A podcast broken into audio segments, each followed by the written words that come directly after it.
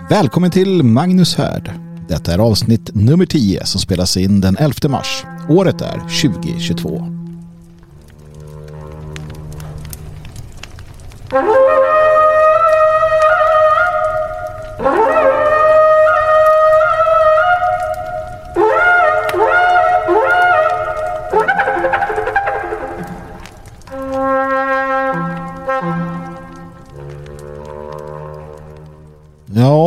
Folk. Först så var det corona.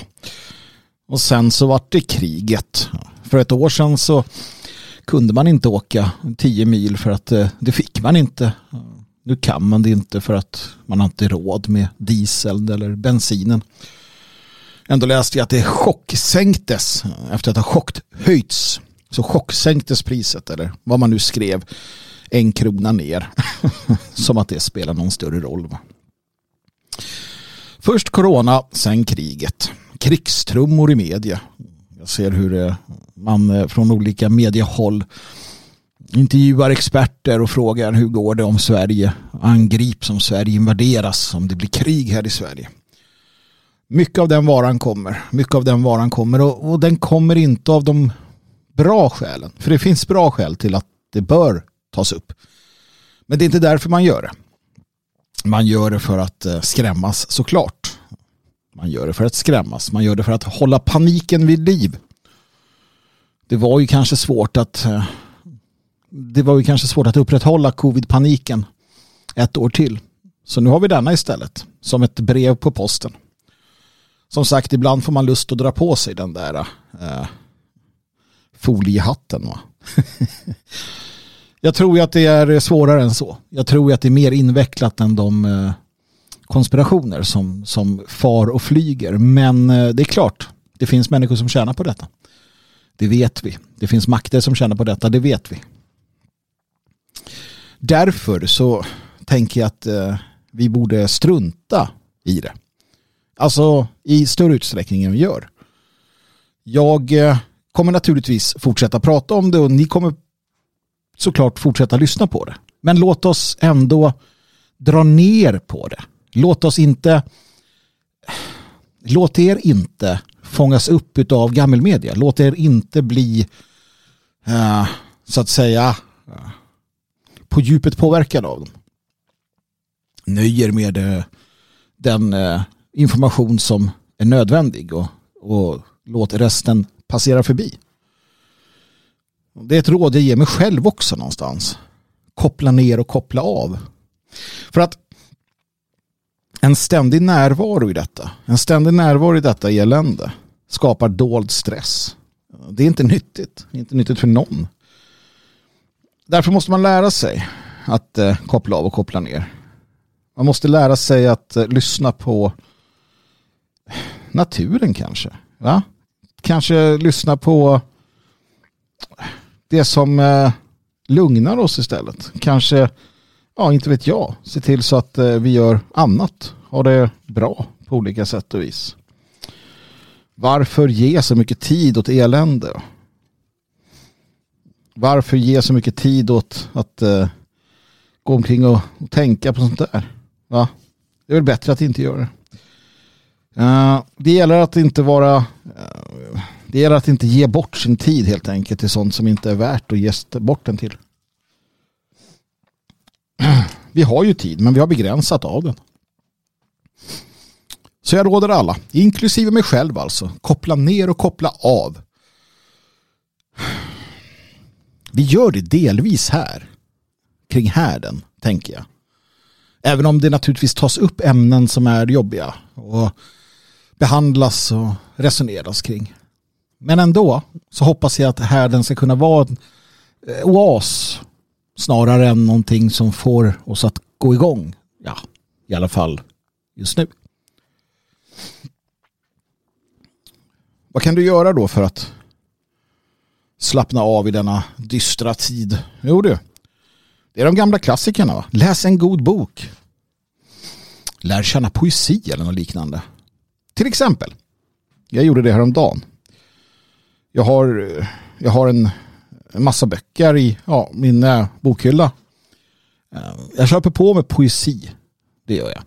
läser sällan. Men det vart liksom eh, sådär att jo men jag ska göra det nu. Känslan kom över mig och jag hittade en, en trevlig liten bok. Skörd och sägen heter den. K.E. Forslund. Karl-Erik Forslund. En intressant person i sig själv. Socialdemokrat var han. Levde tidigt. Eh, folkbildare.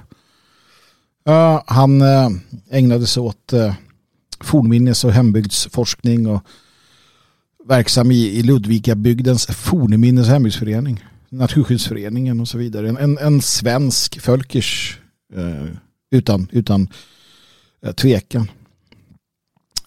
Han, han beskrivs som en av chefsideologerna i denna nya rörelse där enkelhet, frisksportsliv, framstegstråk, hembygdskärlek predikas dess och där dagens svenska sol- och kroppskultur föds. En eh, märklig blandning av hembygdsromantik, nietzscheanism och socialism hade han, denna man. Fantastiskt. Spännande tid, början på 1900-talet, absolut. Och jag hittade en, en dikt. Nu är inte jag den bästa på att recitera dikter, men jag hittade den här och tänkte jag ska dela med den av er. Eh, dela med den till er. Jag tror att den kan sänka blodtrycket hos oss alla. kan sänka den här känslan av att behöva stampa på in i nuet och framtiden. Bara få vara en stund. Därför vill jag läsa en stock i en vägg för er. Jag hoppas att ni uppskattar den. För det gjorde jag när jag satt där och läste den för mig själv. En solvind stock i en timmervägg i en grå gammal stuga i byn. Förr stod han med yvigt lavgrått skägg på Uvberget högt under skyn. Där virvla vindarna runt i ring.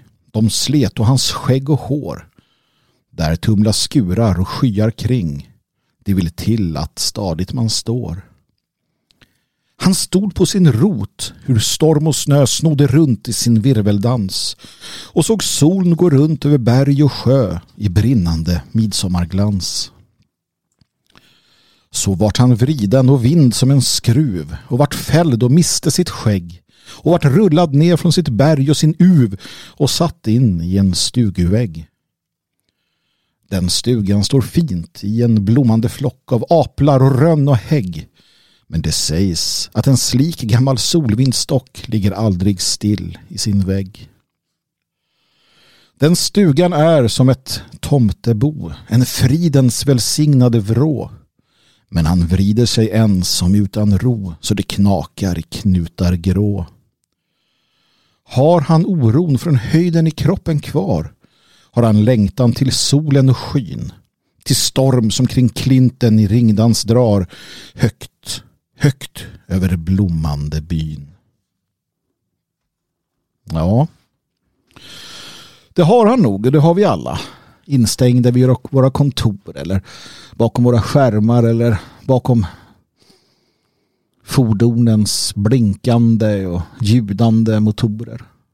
Nog har man en romantisk längtan upp på bergets topp där man kan stå i regnet som piskar eller man känner solen. Ja, visst är det så. Sen är det inte alltid lika romantiskt när man väl är där. Myggor som biter och flugor som surrar. Men behåll romantiken åtminstone. Behåll känslan, behåll tanken. Det tror jag är viktigt. Jag tror det är viktigt att eh, hålla allt det där levande. Speciellt i dessa tider. Speciellt när det är som det är. Speciellt när vi ser hur, hur problemen hopar sig. Då är det viktigt. Och tillsammans här runt härden så, så tror jag att vi kan hitta sätt att uh, hantera det. Vi kan gå vidare. Vi kan känna oss trygga. Om inte annat så är det min förhoppning i alla fall. Nej, gott folk, vet ni vad? Nu blir det predikan.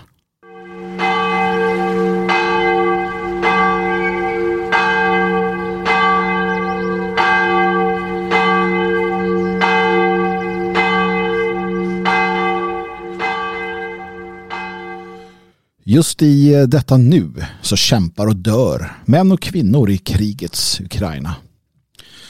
Barnhemmen fylls på med eh, småttingar som förlorat sina föräldrar. Kanske är de döda. Kanske är de skadade. män lämnar sina familjer att fly västerut medan de själva vänder om och tar riktning mot smattrande automatvapen och artilleripjäser som briserar. Döden är närvarande hela tiden. Det är inte första gången människor tvingas fatta sådana beslut som dessa fäder gör. Det är tyvärr inte heller sista gången. Det kommer att upprepas om och om och om igen tills det att vi lyckas bryta den här cykliska tillvaron och träda in på den uppåtgående, andligt och fysiska revolutionära stig som allfader Gud de facto stakat ut åt oss. Men tills så sker kommer vi tvingas upprepa sorgliga skeenden som de som nu utspelas i Ukraina. Jag eh, hör om dessa människoöden och ser bilder på dem som berörs av dem. Förstår du varför de gör som de gör? Kan du begripa hur de kan krama om sina barn och sin hustru för att sen hänga vapnet över axeln och med bestämda steg ge sig av till kriget, trampa på till frontlinjen varför gör de det? För vad kämpar de egentligen? Små människor långt borta från kriget anklagar de kämpande för allt möjligt. Jag ser det på sociala medier och på andra ställen där man uttrycker sina åsikter. Man eh, sitter bekvämt bakom sin skärm långt borta från briserande artilleripjäser och automatvapen. Och skriver att eh, de här människorna som nu kämpar vid frontlinjen i Kiev eller någon av de andra städerna, Charkiv, att de egentligen då gör detta för den nya världsordningens skull. Det är därför man kämpar. Man kämpar för presidenten som är en ytterst tveksam figur. Vilket är sant. Man kämpar för NATO. Nej, det gör man inte. Det gör man inte. Det är fel. Och det är små människor.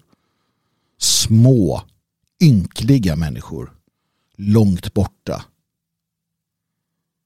Som säger dessa anklagelser. Inget av det är sant vad de som håller i trådarna på de olika sidorna i konflikten har för baktankar. Det är inte intressant här. Det bekymrar inte fadern vid frontlinjen.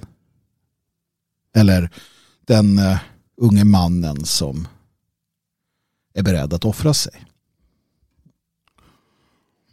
Det är nämligen inte för den ena eller den andra politikern som man är beredd att offra sitt liv. Nej, det är för hem och härd som männen och kvinnorna i Ukraina reser vapen.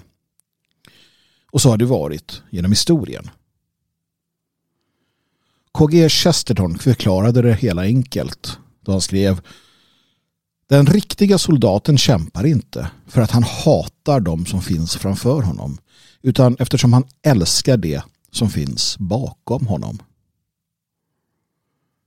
sanna ord och ord som också hjälper oss att förstå att en rättfärdig soldat aldrig kan vara imperialist. En eh, rättfärdig soldat är inte den som invaderar.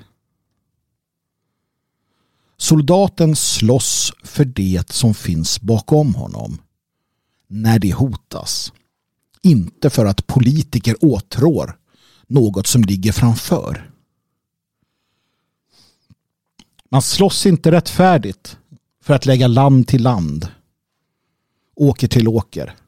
Man slåss rättfärdigt när fienden söker ta ditt land och slita bort åker från åker. Försvararen har alltid ett övertag gentemot angriparen. Försvararen försvarar sitt hem och sin härd. Ja, livet och allt som gör det värt att leva.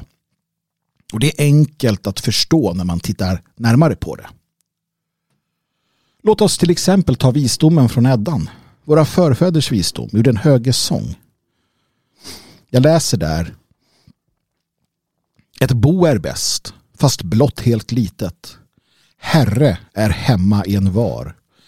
Fast man tågor har till tak och blott två jätter äger är det bättre än bedja om mat. Ett bo är bäst fast blott helt litet. Herre är hemma i en var. Blödande är hjärtat på den som bedja skall sig mat till varje mål. Hemmet, hembygden, hemlandet. Det är vad man försvarar. Vad man är beredd att dö och döda för. Det är det viktiga, det centrala. Det som djupt inom oss motiverar oss. Inte bara i krig utan alltid. Den som har känslan för hembygden, hemlandet är den som gör sin plikt också i fredstid. Den som hjälper till att få detta hem att fungera. Det är lika sant i det stora som det lilla. I ditt hem hemma. Där du och frugan och barnen gör det bästa ni kan för att få det att fungera. På samma sätt försöker vi få det att fungera i samhället, det lokala samhället och i det stora, större samhället i kontexten. Det är också genom den här måttstocken som vi kan se och fundera kring flyktingströmmarna som nu kommer. Kvinnor och barn jämfört med vad som kom tidigare. För mig blir det en värderingsfråga i grund och botten. Hur jag betraktar de människorna. Ukrainarna är uppenbarligen ett folk som vill försvara sitt hem och sin herre som känner för detta. Medan de lycksökare som har kommit tidigare de lämnar sitt land. De lämnar sitt hem. De lämnar sin härd. Det är två skilda människotyper och vi vill inte ha vi ska inte ha, vi ska inte husera lycksökarna som sviker det som borde stå dem närmast. Det säger sig självt. För de kommer svika oss.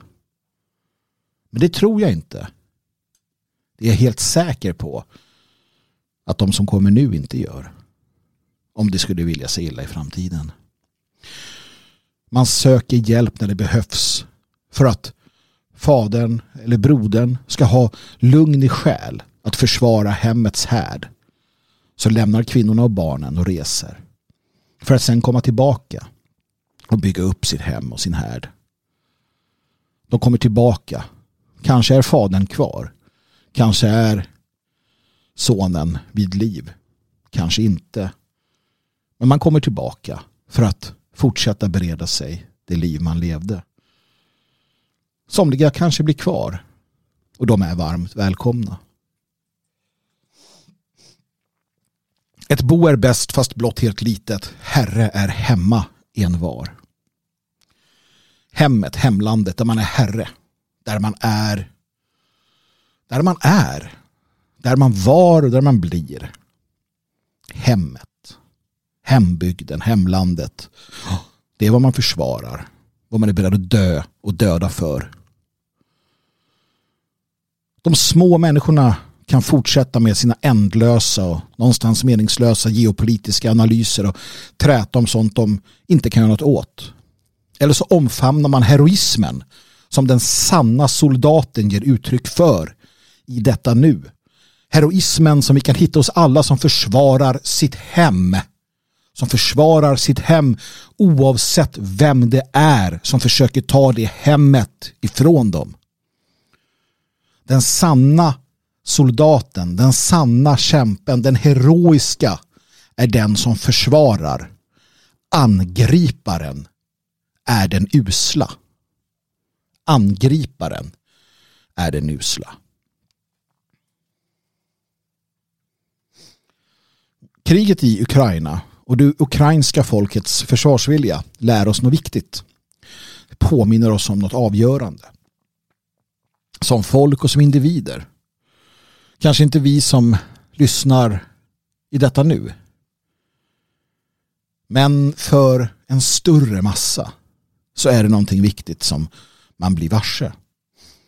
Att det är på riktigt. Att man inte kan ta hem trygghet, frihet för givet. Att det kan när som helst utmanas. Att man måste vara beredd att försvara det. Detta är ett nytt koncept för många. De har inte ens hunnit förstå att det är på det sättet. Man förstår också nu att livet är den insats som man måste vara beredd att lägga upp, lägga fram, lägga i vågskålen. Hem, trygghet och frihet kan kosta dig livet att försvara, att behålla, att lämna vidare till dina barn, dina barnbarn.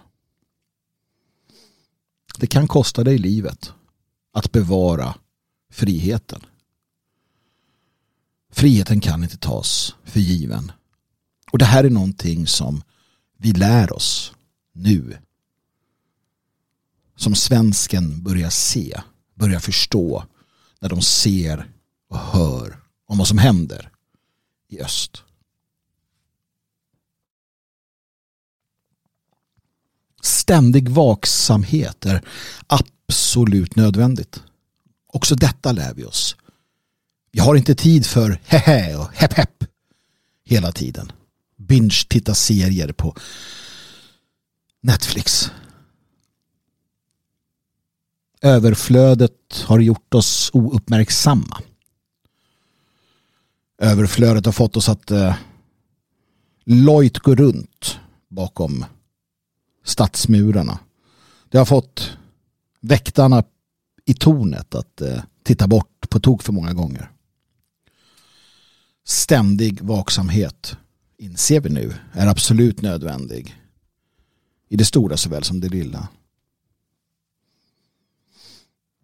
Och vi börjar också förstå att vi ska förbereda oss för det värsta och att vi ska hoppas på det bästa. Vi ska förbereda oss för det värsta och hoppas på det bästa. Ingenting kommer att eh, vara sig likt efter covid och invasionen av Ukraina. Kanske tar kriget slut imorgon. Kanske kommer det dra ut länge till. Förändringen har däremot redan börjat och jag tror att vi alla känner den. För sanningen är att den här meningslösa, tama och fjolliga tid som varat några årtionden, det är en parentes. Faktiskt så är det en parentes. Jag är inte sådär vansinnigt lastgammal, men jag minns. Jag minns en tid då farsgubbens Volvo 240 var krigsplacerad. Fordonet alltså. Inte bara farsgubben själv. Utan fordonet var krigsplacerat. Den hade en plats i totalförsvaret av Sverige. Det här var under socialdemokratisk ledning som så mycket av Sveriges tid har varit förstås. Men det fanns en tid med ett annat tänk. Ja men vi hörde ju dikten tidigare. K. Forslunds dikt, en socialdemokrat som förstod detta. Det har varit andra tongångar i Sverige än vad det är nu och har varit de senaste årtiondena. Och det som är nu är en parentes. Det är det vi måste förstå. Det är det vi måste förstå. Familjens bil var krigsplacerad. Farsgubben var krigsplacerad. Och jag själv som litet barn kunde tillägget i telefonkatalogen. Ni minns det här om kriget kommer. Kunde det innan och utan. Jag läste det så ofta jag kunde för att förbereda mig och för att ha en uppfattning om att försvara mitt land. Den tid vi lever i är en parentes. Och den är en parentes för att det fungerar inte. Det fungerar inte eftersom att resultaten av det som händer skapar problem. det är en parentes. Det finns något annat inom oss. Kom ihåg budskapet i om kriget kommer, som är detsamma idag. I folden om krigen eller kriset kommer, krisen kommer. Generalorden är alla meddelanden om att motståndet upphört är falska. Sverige ska försvaras till sista man. Det är ett tungt och ödesmättat budskap detta. Alla meddelanden om att motståndet upphört är falska för det innebär att det finns ingen fredlig lösning. Själva, själva grundidén i Sveriges försvarsdoktrin är att landet försvaras. Motståndet upphör aldrig. Motståndet upphör aldrig. Alltså vi som svenskar ger aldrig upp. Jag tror att det är svårt att förstå någonstans hur djupt detta går. Hur allvarligt detta är. Hur de orden i realiteten skulle göra Sverige och svenskarnas försvarsvilja. Alltså hur den skulle på något sätt alltså förstå igen. Om Sverige blir angripet militärt så är vår generalorder, vår doktrin den att alla meddelanden om att motståndet upphört är falska, det, besäger, det, det betyder, kära, kära lyssnare, det betyder att om så regeringen skriver på en kapitulation så ska vi anta den som falsk. Om ÖB säger åt oss att sluta göra motstånd så är det motstånds, det upp, den uppmaningen falsk. Det vill säga folket ska till sista blodsdroppen försvara Sverige. Det är grunddoktrinen. Det är en bra grunddoktrin. Och det var nog det som gällde för väldigt många. Och det tror jag nog är det som gäller, uttalat eller outtalat, för ukrainarna. För väldigt många av dem i vart fall. Och det här kommer att gälla igen. Det är jag säker på. I detta nu så är det rusning till hemvärnet. Och regeringen ska satsa miljarder på försvaret. Och var och varannan inser att Sverige finns och är värt att kämpa för. Det här är någonting nytt. Det här är någonting nytt och det här måste vi också förstå. Helt plötsligt så blir idén om ett land, ett folk, en eh, levande enhet verklig på ett sätt som det inte har varit. Människor har inte under den här lilla parentesen vi har levt i betraktat tillvaron på det sättet. Man har inte tänkt på svensken som ett folk. Man har blivit matad med dumheter. Man har blivit den här individualisten i den västerländska kapitalistiska världsordningen, konsumenten. Men nu helt plötsligt så väcks tankarna om Sverige igen. Det är inte bara kriget i Ukraina. Det är inte bara politikernas ord. Det är något som mullrar inom oss. Det är någonting som händer i blodet. Det är någonting som har legat stilla. Vilande. Men alltid där. De där äh, viskande rösterna vi har pratat om så många gånger. Blodsminnet som vi har funderat kring. Förfädernas röster som eh, säger till oss nu att det finns något mer. Som väcks till liv av den oro och den konflikt som finns. Sverige, svenskarna. Det är på riktigt, på ett sätt som det inte har varit tidigare. Och det är härliga tider för oss som i alla år har predikat försvarsvilja. Vi har predikat försvarsviljan men vi har gjort det för stängda öron. Globalisterna har sagt att det inte behövs. Om och om igen ser vi samma misstag från samma typer av usla kräk. Efter första världskriget, eller innan första världskriget, innan andra världskriget och nu innan den här utmaningen av den europeiska säkerhetsordningen har vi sett samma sak. Lägg ner. avveckla. Bekymra er inte om försvaret. Vi vill inte höra sådana ord som seger eller död. Vi vill inte ha dessa, denna toxiska maskulinitet. Usch för kamouflage, usch för karbiner, usch för vapen. Det är ett särintresse, sa förrädaren Reinfeldt. Ett särintresse. Moderaterna såg till att avveckla mer. Och så har man hållit på. Politikerna. Allihopa. Röda, gröna. Höger, vänster. Och nu. Hoppsan hejsan, vad hände? Nu så tittar svenskarna på ukrainarnas kamp. Man inser någonting. Man inser någonting som vi kan tycka varit uppenbart men som, ja, kanske inte har varit det. Man inser att man inser att ukrainarnas försvarsvilja, deras hårdhet, deras vägran att ge upp den kommer inte från eh, genusteori eller HBTQ. Det är inte det som ger dem styrkan.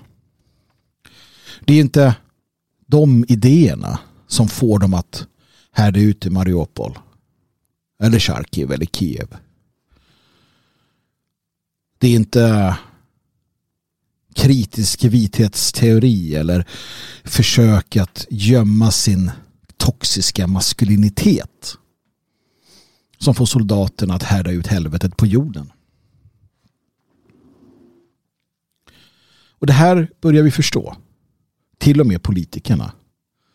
Till och med de varmaste anhängarna av den liberala världsordningen. De inser att de har ett problem.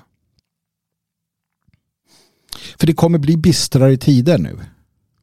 Det kommer bli bistrare tider. Och bistrare tider ger ett bistrare folk. Men det ger också ett sundare folk. Det skall fostras hårt som skall växa till makt och länge får svärdet renas i härden som åter en gång skall besitta världen. Så skrev Verner von Heidenstam och hans ord är sanna. För visst, giftet som spridits under alla år, det liberala, demokratiska gift, kommer inte snabbt att försvinna. En Novusundersökning nyss visade att eh, hela 35 procent i åldern 18 till 29 år svenskar sa att de inte skulle försvara Sverige vid invasion. 35 procent i åldern 18-29 procent sa att nej. Vi tänker inte försvara Sverige om Sverige invaderas. Det är ett skrämmande bevis på den liberala demokratins sjuka. Men jag såg också några andra ungdomar som fick frågan om värnplikt och folkförsvar och de sa att de minsann vill försvara Sverige. Att det är självklart och bland män generellt ligger försvarsviljan på 74 procent enligt den här Novus-undersökningen. Och det är viktigt och det är för, eh, glädjande att förstå. För det betyder att hela det här narrativet om att det inte finns svenskar, att man inte ska vara manlig, att man inte ska förstå och acceptera våldet som ett verktyg och så vidare. Det har inte hjälpt. Propagandan har inte satt sig. För när verkligheten knackar på dörren så finns känslan där. År av antisvensk propaganda har inte hjälpt. Och nu blir det ett annat djur i skällan. Och saker och ting ändrar sig snabbt. Den eh, liberala västerländska fallna, eller på fallrepet i vart fall, världsordningen har insett någonting. De har insett att enda chansen för dem att upprätthålla sina i min värld sjuka friheter. Det bygger på att det de hatar och föraktar finns där för dem finns där för att beskydda dem. För att världen är vad världen är. De naturliga lagarna är vad de naturliga lagarna är. Det vill säga att du kan inte fullt ut implementera den neoliberala nya världsordningen med allt vad det innebär. Om du inte har en grund i det traditionella, det friska. Och nu kommer vi vara tvungna, och de kommer vara tvungna, att karva bort en hel del av det ruttna för att ha en chans att kunna fortsätta. För glöm inte den liberala världsordningen, de dolda makthavarna. Allt detta pack, globalister med flera. De kommer inte ge upp. De kommer inte dra ner på takten. Men de måste tänka om. Och det här är ett gyllene tillfälle för oss. För de måste, för att kunna överleva, ta bort mycket av rötan och förstärka de bra delarna. Och de bra delarna är precis de som vi alltid har stått upp för. Försvarsviljan, försvaret med mera, med mera. Den eh, nationalistiska känslan. Homogeniteten. Allt sånt är det som kommer behövas för att hävda sig.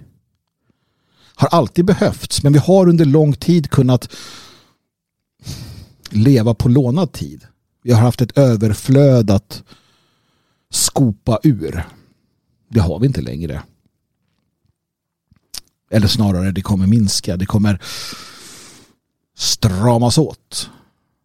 Så på sätt och vis så leder hela den här förskräckliga situationen i Ukraina antagligen till en nationalistisk renässans på samma sätt som den leder till ett starkare försvar. Naturligtvis också en, en möjlighet för det liberala väst att sluta sig samman. Så är det. NATO kommer bli starkare.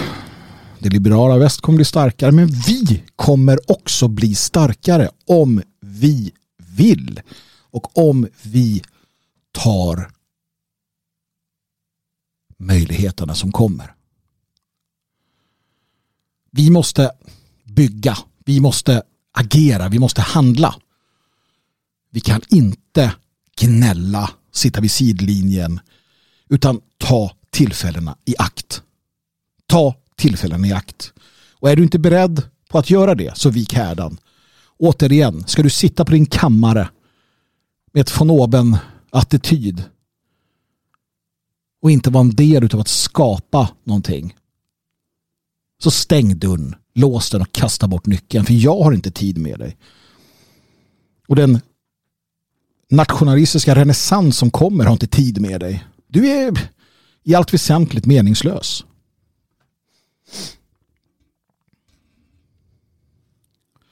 Den nationella renässansen kommer inte bara vara av det slag som jag har påpekat hittills. Det kommer också ske en andlig renässans. Det kommer ske en andlig renässans, en gudomlig renässans om du så vill. Folkbildaren Alf Henriksson ska en gång ha skaldat Gud och soldaten vördar vi när de, när de i tider av fruktan står oss bi. Men när tiderna ändras och fyllda blir faten glömmer vi Gud och föraktar soldaten. Alltså Gud och soldaten vördar vi när de i tider av fruktan står oss bi. Men när tiderna ändras och fyllda blir faten glömmer vi Gud och föraktar soldaten. Och nu är det tider, mina vänner. Nu är det tider då Gud, allfader, Gud och soldaten återigen kommer bli någonting som vi vördar. Under coronapandemin så började det. När man insåg att man var dödlig. När man insåg att skört var livet. I tider av elände, i tider av död, då vänder vi oss till vår fader. Även den mest bistra och övertygade ateist tenderar att vackla. Soldaten och Gud. En renässans värd namnet. Allfader Gud kommer att bli på modet igen. Äntligen. Han har väntat tålmodigt. Han har väntat tålmodigt på sitt folk och han vet, han vet som han har sett genom historien att när det blir värre då vänder de tillbaka. Vi kommer att vara nödtvungna att ödmjuka oss inför den realitet som omfamnar oss. Och ve då dig som står utan folk och utan Gud när tiderna blir bistrare. För ensam, ensam är inte stark. Ve dig som står utan folk och utan Gud. Men det är inte vår uppgift att vinna själar.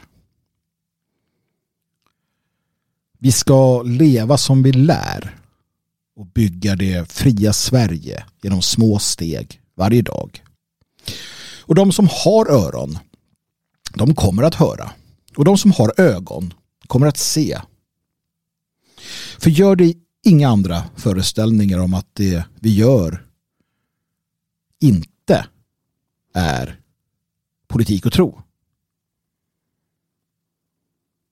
Det vi gör är politik och tro. Politik och tro. Det är grundfundamentet för den nationalistiska renässansen som vi ser. Och precis som att det en gång var så ska det vara igen. Tro, politik och vetenskap ska flätas samman. Precis som Sir Francis Bacon drömde i boken Det nya Atlantis. Det är ditåt vi vandrar. Och det är det som är essensen av den nationella renässansen som kommer. Du kan antingen omfamna detta och lära dig leva med det ansvaret. Eller så förnekar du din uppgift och ditt uppdrag med allt vad det innebär. Vi som tillhör de två gånger födda en gång i själen, en gång i kroppen. Vi blir inte tillfreds förrän vi gör vår plikt. Den där tomheten du känner inom dig som du fyller med ljud och bilder och alkohol och droger och sex och vad det nu kan tänkas vara. Allt det du fyller den med från den moderna världen. Den tomheten kommer fortsätta att kännas. Den kommer fortsätta att vara där tills du gör det du ska. Tills du accepterar den du är. Tomheten kommer av att du inte gör din plikt. Att du inte svarar på det kall som du nås av.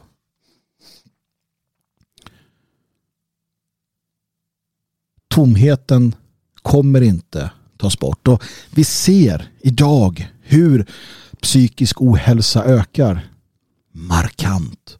Hur vanföreställningarna ökar. Hur vi ska medicinera bort allting.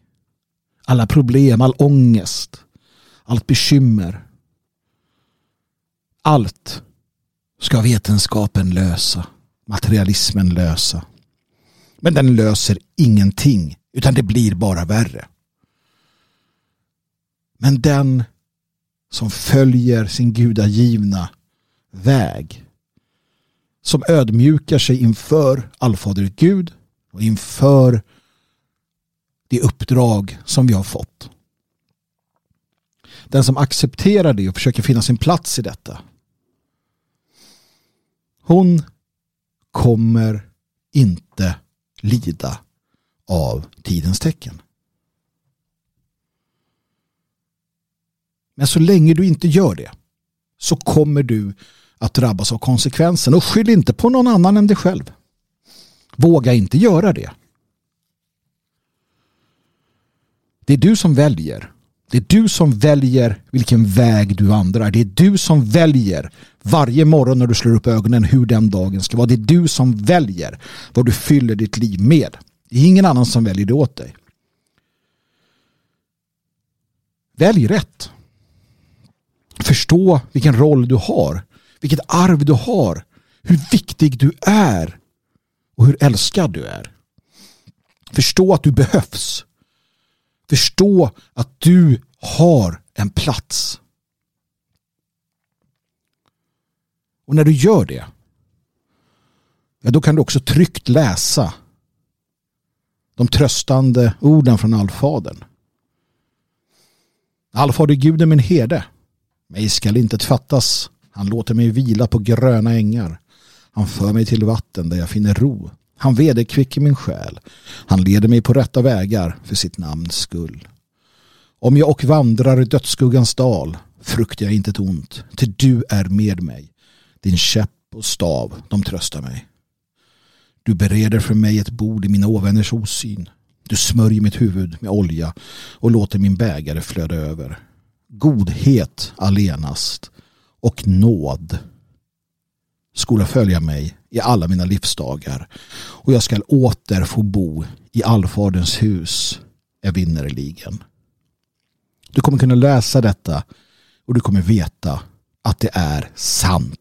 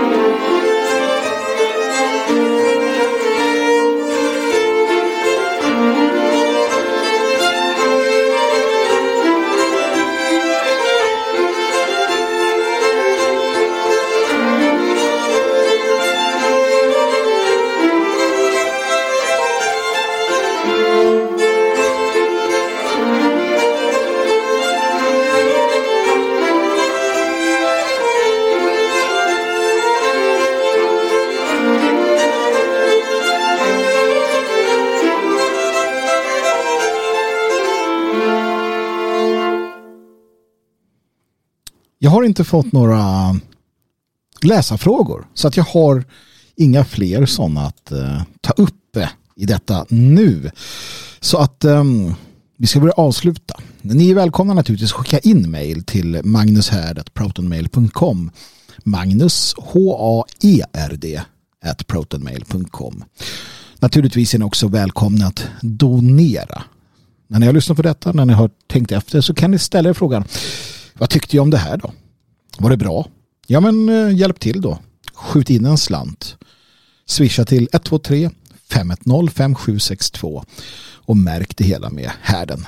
Alltså 123 510 5762 och märk det hela med härden. Alla summor, stora som små, är naturligtvis varmt välkomna.